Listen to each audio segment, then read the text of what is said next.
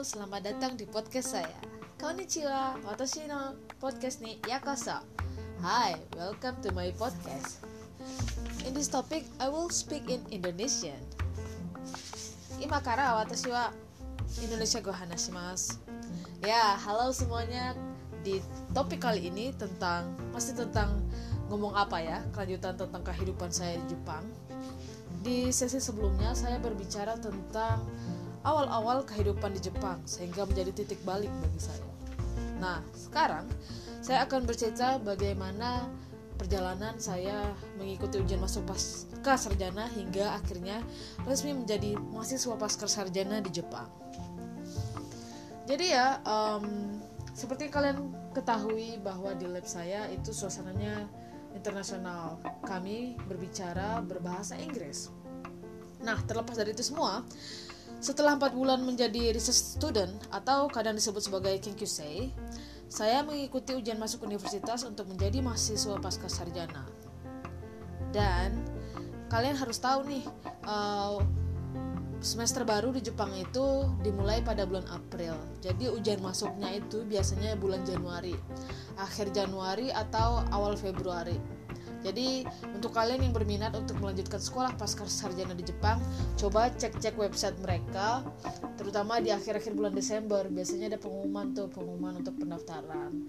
Dan nominal untuk mendaftar ujiannya itu sekitar 30.000 yen atau sekitar 4 juta. Nah, di ujian pasca sarjana apa sih yang diujikan?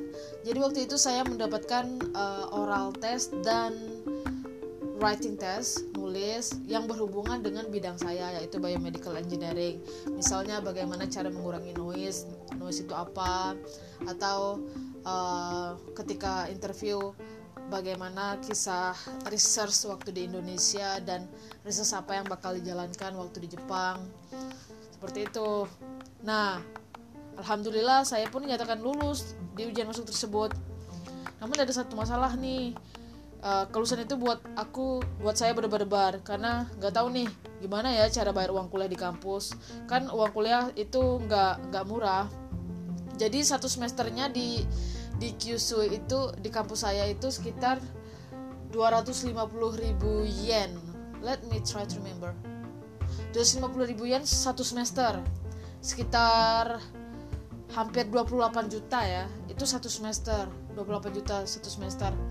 Tapi kalian harus ingat uh, di kampus saya dan umumnya di Jepang terutama kampus yang dulunya Imperial College itu ada potongan harga. Kalian bisa menawarkan untuk uh, potongan harga misalnya setengahnya atau bahkan nggak bayar sama sekali saya kira-kira ini alhamdulillah uh, kalau kalau maju ke depan ya uang kuliah saya udah udah nggak pernah bayar lagi. Jadi ya ter, ter, terdengar besar kan 28 juta mikir aduh gue udah lulus nih saya udah lulus nih hujan. Gimana nih cara bayar uang kuliah ya? Nah itu karena karena kan masih kan nggak bahwa uh, saya berjanji bahwa ketika menjadi mahasiswa reguler saya akan mendapatkan beasiswa jadi waktu itu aku saya masih berpikir makin dana apa ya? Nah suatu hari sekitar bulan Februari kalau nggak salah ya uh, jadi bulan Februari di Jepang itu musim dingin. Angin angin tuh berhembus sangat kencang dan aja dan ada hujan es. Hujan es itu menghujam badan saya saat sedang menaiki sepeda.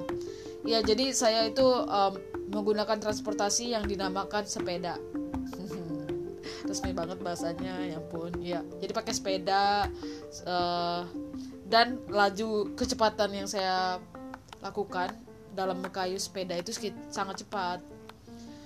Dan kondisi saya waktu ngayuh sepeda di cuaca seperti itu saya dalam keadaan marah sih lagi bete waktu itu. Lupa sih bete nya kenapa. Nah kenapa saya bela-belain untuk ngayuh sepeda? Karena karena saya sedang menghantarkan barang dagangan yang akan dijual besok hari lalu uh, ketika lagi emosi bete kemudian mengayuh sepeda dengan sekencang-kencangnya tiba-tiba angin lebih kencang datang. Cung datang. Kemudian udah deh tersungkur di tanah rantau. Waktu itu saya nggak bisa bahasa Jepang. Saya berteriak sambil menangis meminta pertolongan. Namun sekian detik kemudian saya sadar bahwa bahasa yang saya gunakan itu mestinya bahasa Jepang bukan bahasa Indonesia. Bahasa Inggris saja mereka nggak ngerti apalagi bahasa Indonesia namun waktu itu saya lupa apa sih arti tolong. Kemudian ya nggak ada nggak ada manusia satupun yang lewati jalan tersebut. Ya cuaca jelek ya. Di saat itu pula ketika saya jatuh saya merasa bahwa perjuangan selama enam bulan di Jepang harus dihentikan. Bau darah menyerbak di indera penciuman saya. Ya bau darah tau kan bau besi gitu kemudian ya udahlah nggak boleh manja hadapin. Coba saya coba untuk bangun ternyata masih bisa bangun. Saya berdiri meneruskan perjalanan menuju rumah teman saya itu kolega saya yang yang yang usaha bento itu bento. Sambil dagu yang berdarah saya pun perlahan-lahan mendorong sepeda sambil beristighfar dan menangis. Saya saat itu saya emosi sih udah jatuh udah emosi jatuh akhirnya saya ngerasa ketantang di dinginnya malam itu. Saya berdoa ya Allah jadikan kegiatan mal kejadian malam ini sebagai inspirasi untuk manusia bumi lainnya. Ya menariknya sih ketika saya akhirnya sampai di tempat seseorang yang saya sebutkan tadi ketika dia ngelihat ngelihat ngelihat kondisi saya jatuh melihat berdarah darah itu tau nggak dia bilang apa? Dia bilang Dila jangan pernah berhenti untuk pulang. Perjuangan belum berakhir. Nah di situ tuh semangat saya semakin membara. Ya hari-hari menjadi mahasiswa pasca sarjana di Jepang akhirnya dimulai. Saya mengambil tujuh mata kuliah berbahasa Jepang dan lima mata kuliah berbahasa Inggris. Gila dengan bahasa bahasa Jepang yang yang terbata-bata itu merupakan suatu pengalaman yang luar biasa. Tau gak sih gimana rasanya ngikut kelas Jepang? Ketika bahasa Jepangmu sendiri masih setara anak SD atau mungkin anak TK rasanya tuh kayak kamu nonton dorama tapi nggak pakai subtitle Nah, suatu hari sebelum perkuliahan resmi dimulai, berarti masih di sekitar awal-awal April ya, tiba-tiba saya mendapatkan email dari kampus yang menyatakan bahwa saya akan menjadi perwakilan kampus untuk ikut seleksi beasiswa. Dari email tersebut, berangkatlah saya ke Tokyo untuk melakukan tes wawancara. Iya, jadi saya mendapat undangan untuk untuk melakukan tes wawancara suatu beasiswa. Beasiswa itu bernama Asahi Glass Company Scholarship jadi uh, saya pertama mengajukan dokumen saya ke pihak jurusan dan hal-hal apa yang telah saya lakukan di masa waktu yang lampau. Kemudian mereka lakukan seleksi berkas, diseleksi apakah layak untuk lulus pihak fakultas, kemudian layakkah untuk lulus di pihak universitas. Kemudian ketika lulus di tahap universitas, maka direkomendasikan untuk mengikuti wawancara.